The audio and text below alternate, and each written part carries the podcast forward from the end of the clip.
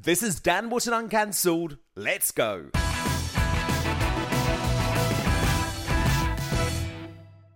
But it's time now for Uncancelled. And this is where Britain's top commentators speak out on controversial issues without the fear of the cancel culture sweeping the rest of the media. Could some young people be embracing transgenderism simply because it is the latest trend? Well, that's the concern of the author and journalist Lionel Shriver, who, in a column for The Spectator, has argued that transitioning would hold a special appeal for some members of society due to a perceived increase in, quote, attention and elevated stature. The number of people signing up for sexual reassignment, by the way, has risen 4,400% in the UK between 2010 and 2018 alone. And as Lionel points out, the majority of those referred for gender treatment are adolescent girls, a traditionally suggestible demographic. Well, I'm delighted to say that Lionel joins me now. And Lionel, I really wanted to talk to you about this because obviously it is one of those conversations that most folk are too scared to have. But you say, and I found it fascinating, you say, look, it used to be cool to be gay, right? That used to be edgy, and, and, and that was something that a, lot, that, a, that a lot of people sort of to embrace, chose to embrace.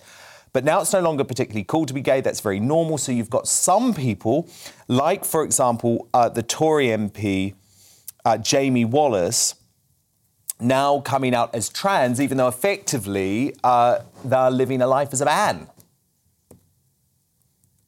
Well, I uh, was struck by the fact that Boris Johnson uh, admired him as especially courageous, which resonated with a remark that Joe Biden made uh, last November something about uh, how transgender people were the bravest people that he'd ever known. I, I actually question how many transgender people he knows. Um, and I guess I just reject that characterization. Uh, I have respect for the what I believe to be a small core of uh, people who are genuinely uh, genuinely suffering from a uh, an alienation from the sexual characteristics of their bodies and uh, and need some relief. But I I re- I don't accept the proposition that we have had uh, such an explosion of people claiming to, to be transgender uh, just because they've come out of the woodwork. That it's a, it's it's okay now, and they've always been there, and and then suddenly uh, it's it, we've given them permission to to show themselves. It's statistically unlikely and especially this weird switch between the sexes as to who's getting uh, who's who's transitioning. It used to be overwhelmingly it was men a few men but it was men and and um, and now it's girls especially adolescent girls. It's three quarters girls. Well don't tell me that this is supposed to be something that it has to do with the way you were born well, how is it possible that there's been this huge swing in um, in which sex is born this way? So let's call it what it is. It's a fad, and uh, you know, in the media, it's sometimes alluded to as, uh, oh, it could be a social contagion. But that's a fad. That's what a, that's what a social contagion is. And I question whether going along with uh, a, a huge social phenomenon with with a social fashion is courageous. Mm. Uh, at, at, at this point, it's it's almost the opposite. And the risk is, Lionel, that fads spread in schools, don't they? That that's where it starts, and so we're seeing arguably quite a lot of pressure or peer pressure or people wanting to uh, be part of this and you see examples of, of, of people who then want to detransition, and, and it's not always possible because of some of the hormone treatment that you take as a young person. So I am concerned, I think, that a lot of teenagers might do something that they regret because you know I know what it was like as a teenager struggling with my sexuality you know that the hormones run wild and you do at times think you're something that you're probably not. Well, yes, this is this is not as innocent and passing as an, uh, a sudden enthusiasm for hula hoops and pet rocks. I mean, it's it, it wouldn't matter if it didn't have long term implications for people's lives. Yeah. And uh, especially young people. I mean, look, adults get up to all kinds of things. It's so if they want to um, transition, fine. My big concern is with with un, uh, the underaged, and adolescence is ordinarily a time when you're trying things on, as you pointed out, and and don't quite know who you are. You're naturally going to be looking for some kind of an answer. So I'm sympathetic with that that seeking inclination. But this answer, especially since the uh, the medical personnel now now are encouraging, you know, ushering you rapidly into this uh, set of procedures, you know, the the implications are huge. Um, most of these kids, if they if they um, get put on these drugs before they go through puberty, are not even going to be sexually functional. They will not be able to reach orgasm, which you know I would miss. Um, and they are likely to be infertile. They won't be able to have children, and they're making this decision at a time where how can they know whether they want to have children when they're still children? So that and and you know that some of this surgery, if it goes on to surgery, this notion that oh you can just have your breasts put back. I'm sorry, that's not the way it works. No. So what's the solution, Lionel, for us all to take a deep breath and and not hand out so many drugs? Or I, I mean, how do we deal with this? Because you know the figure that you quote in your column, you know, this 4,400% increase, I mean, it's also going to put a lot of pressure on health systems. Well, you know, once once a a larger social trend gets started like this, it has a certain amount of momentum.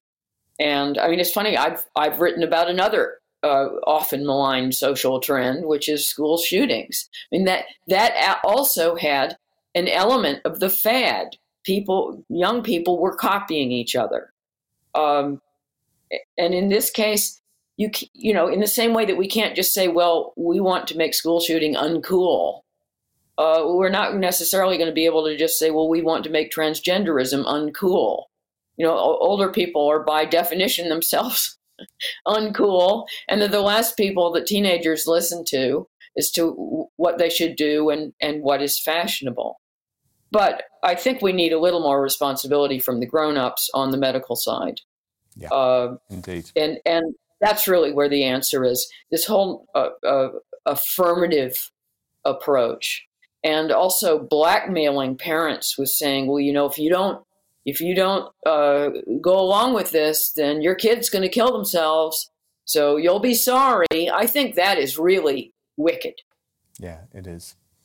It is very good point. Powerful stuff as ever from the best-selling author, journalist, and spectator columnist Lionel Shriver. Thank you so much, Lionel.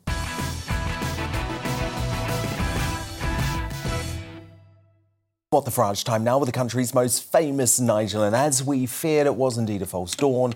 11 days of no migrant crossings in the English Channel raised hopes that the Rwanda plane may have got off to a storming start. However, as I warned last week, the weather did in fact turn out to be the major force behind the disappearance of dinghies and boats making their way to Britain. Some 293 migrants crossed the Channel and nine small vessels yesterday, bringing the total for the year now to more than 7,000, treble last year's rate for the same period. Our Nigel Farage, well, well let's be honest, he's been 10 steps ahead on this story for many years now, and he was out in the channel again yesterday, witnessing the chaos for himself. Now, Twitter keyboard warriors accused him of making up stories about migrants mysteriously throwing their mobile phones into the sea. Well, you know, we keep the receipts here at GB News. Twitter trolls, this one's for you. We have now seen in the last couple of minutes three of the people on that boat throwing their mobile phones into the water. It was interesting. One of them, I won't say who, we saw on the telephone basically describing who we were, clearly speaking to somebody in England. Of that, I've got no doubt at all. but three of them we've seen throwing their phones into the water. If these were legitimate refugees, why would they need to do that? So, Nigel, I mean, look, I know this is a very serious story, of course it is, but it was sort of infuriating slash hilarious yesterday. Everyone said, oh, you've made that up, Farage, and you had it all on tape. Yes, I mean, look, you know, I mean, number one, uh, what I saw yesterday, and I was back out there because uh, many commentators, including Dan, friends of ours, were saying 11 days, no crossings, Rwanda works. I thought, well, I'll get out there and prove they're wrong, um, which was the first purpose of being there. Secondly, um, we filmed a French escort. That French naval vessel had followed that boat from a quarter of a mile off Cap Finisterre on the French coast. So we filmed that. But I could not believe we were able to actually film throwing of mobile phones, iPhones, into the English Channel. Um, why would you, if you were a legitimate refugee, you would want Dan to prove who you were. You'd want to prove the terrible things that you've been through. The reason you throw your mobile phone into the sea is you don't want anyone to know your true identity. So you can make up, frankly, your identity, the suffering you've been through. Oh, I nearly forgot. You can hide your bank account too, can't you? Because, you know, the BBC and Sky, and I watch their news reports, I have to. You know, something needs to get my blood up uh, to come to GB News and do the show. And they keep talking about poor, desperate people. That particular boat yesterday, there was someone on that boat, a woman on that boat I spoke to. She spoke perfect English, albeit in a French accent. I would guess she was a Kurd, I would think. Um, but you know, these were not poor, desperate people. These were people hiding their identity to illegally get into the United Kingdom. It sums up what a complete racket the whole thing is. And here's the big point Rwanda isn't working at all, and here's why. They've heard it again and again in Dunkirk and Calais. The British government's going to get tough. Push back. Remember that? Push back. Going to turn the boats round and push them back to France. That policy was dropped last week. Every other blood curdling cry we've heard from Priti Patel and Boris Johnson has resulted in absolutely nothing. No one there believes Rwanda will happen if and only if those planes start taking off from Manston and take hundreds of young men to Rwanda, then it will be a deterrent. But already we have six legal claims against the government using the Human Rights Act. And we were told today by a Downing Street spokesman that the original plan that the deportations would start before the end of May has now been delayed by several months. And that takes us into June, July, August. The water gets warmer, the sea gets calmer, and I think the Conservative government are going to be overwhelmed by this crisis. This hasn't gone away. Do you know something? There are 1 million people now on the waiting list for social housing, many of them in red wall seats. This will guarantee a Labour, Lib Dem, SNP coalition at the next election. This issue alone will do it, let alone the economy. Which is why, Nigel, uh, you've got lots of Tory MPs just saying to the government, get on with it, despite these legal challenges. Could they do that? Well, I mean, the answer is if there's a will, there's a way, and you can do anything. The truth of it is, and I've said this, Dan, from the start Brexit wasn't completed. Bizarre, isn't it? Even Theresa May was prepared to leave the European Convention on Human Rights. Boris Johnson won't do it. We have the Human Rights Act, which incorporates that legislation into British law. All the while it's there, everything we do is subject to legal challenge. It takes us years to deport terrorists, let alone those who cross the English Channel. We need Brexit 2.0. We need to be freed of European courts. This country since Magna Carta has shown the world what freedom, liberty, trial by jury, good values are all about. We don't need some bunch of judges, and they're not even legally trained, most of them. They're jurists, which is a sort of bizarre Napoleonic concept. We don't need these people in Strasbourg telling us how to live our lives. The government needs to act, or it will, I repeat, be overwhelmed by what's about to come. My intelligence is the numbers coming will be huge, vast. The average boat now takes 35 to 40 people. This time last year, it took 15 to 20. It won't be long before boats of 200 are crossing the English Channel. That is a terrifying prospect from the man whose every prediction on this story has turned out to be true so far. And Nigel Farage, I know you will keep on this, of course, back tomorrow night at 7 pm here on GB News. Thank you so much, Nigel.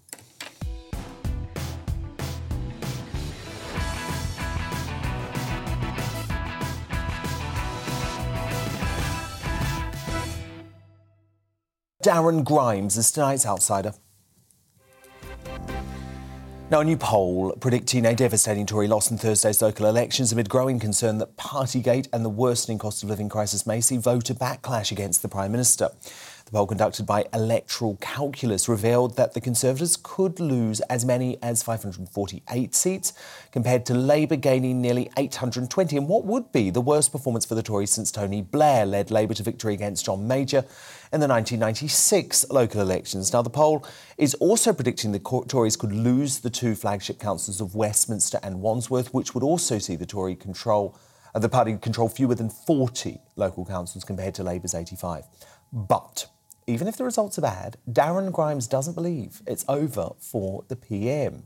And he's prepared for us tonight a five point action plan on how Boris can save his premiership. So, Darren, let's kick off. What's the first thing Boris needs to do? So, my first thing, Dan, to this five point plan to make Boris Johnson great again, as Trump might say, and give Boris Johnson his mojo fearless libertarian throughout his career, right? He was a fearless columnist, and of course, he was editor of the brilliant Spectator magazine, having a wide range of views, uh, given a platform before we here at GB News came along. And I actually think he needs to say to his secretaries of state, especially Nadine Dorries, it's got to be said, that we need to get rid of the more zany aspects of the online safety bill.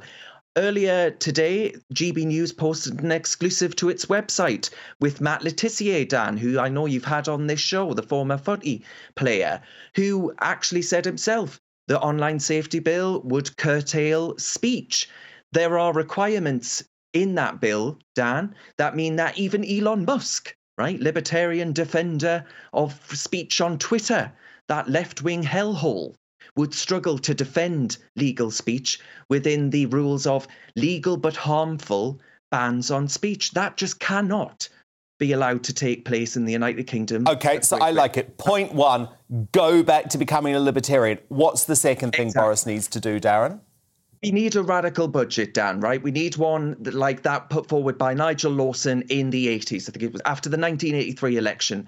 One that actually takes into consideration how serious the times are. If you looked at the economy until Lawson and Mrs. Thatcher came along, we had an we were an economic basket case. We had inflation sky high. We had debt piling up like you wouldn't believe, and a really uncompetitive economy with struggling productivity guess what we have right now?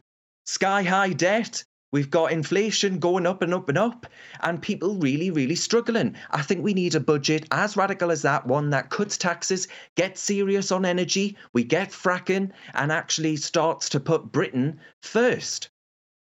Point three what does Boris need to do? So, this, I think, in an increasingly unstable and insecure global picture, Boris and I couldn't even believe this when I read it last night. Boris needs to look seriously at MOD warnings, Ministry of Defence warnings, that we're actually set to miss out on our 2% of GDP NATO spending commitment by 2025. That means we're about to head for a real terms cut in security spending.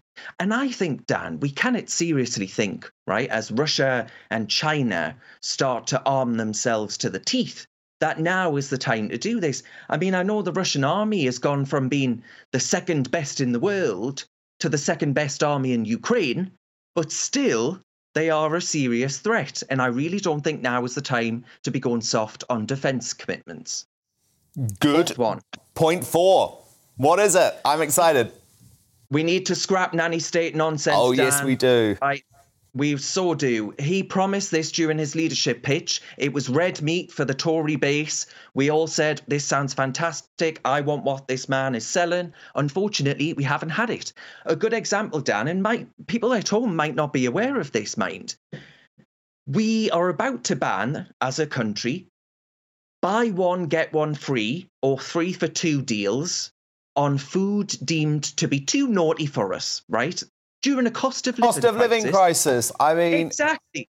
It is insane. Utter insanity. We need all the offers we can get our hands Yeah. on it. This and also, current it's, up to us to choose what we want to buy, to choose what we want to eat. Give us the information, sure, but let us make the choice. Couldn't agree more exactly, with and you. this goes back to your monologue earlier, Dan, about the NHS. Right? We are we are here for a good life. We are not here to live to protect the NHS. That's the fundamental point, I think, for me. And the last point, Dan, Yes. What is it? Hit me. the last point we need to fix childcare in this country there will mm. be people i've no doubt watching this right now who might be thinking this is a weight around a family's neck right and the british economy. So if you cannot go to work if you cannot get back into the labour market as a woman as a mother how on earth can you expect economies to perform to their best? We have some of the highest costs in the OECD, in the developed world. We've got young people today that are saying, I cannot afford to have children. I'm not going to do it. I'm going to hold off or not have them at all, actually being precluded from having kids.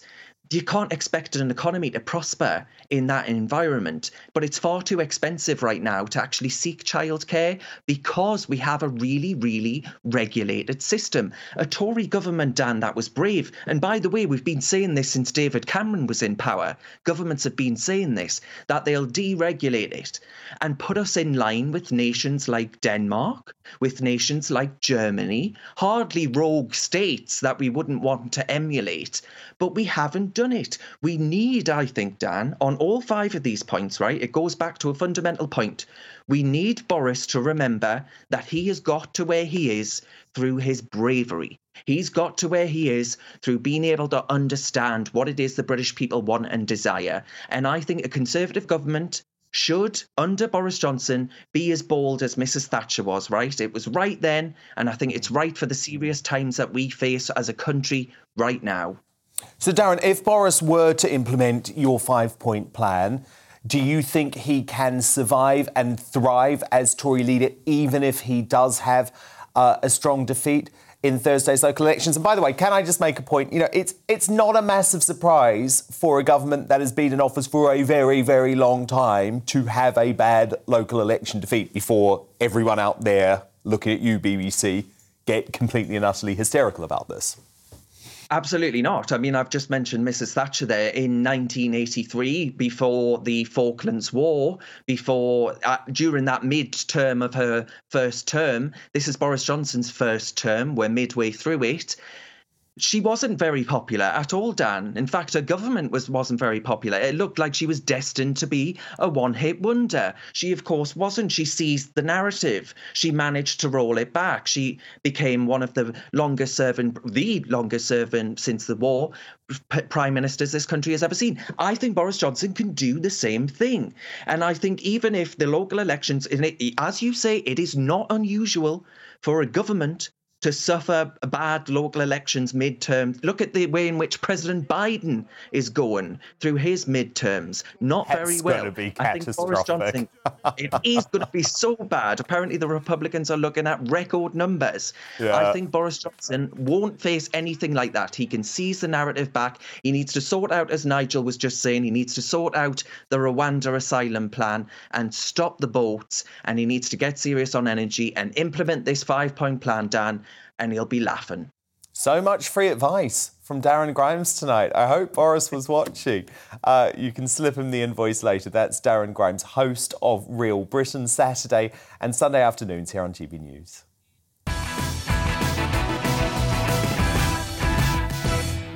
Dan Wootton here again. Thank you so much for listening to this edition of my podcast Uncancelled. Did you like what you hear? Well, remember to subscribe, rate, and review, and join me for more news-making interviews, fiery debate, and free speech on Dan Wootton tonight every Monday to Thursday from 9 pm till 11 pm on GB News.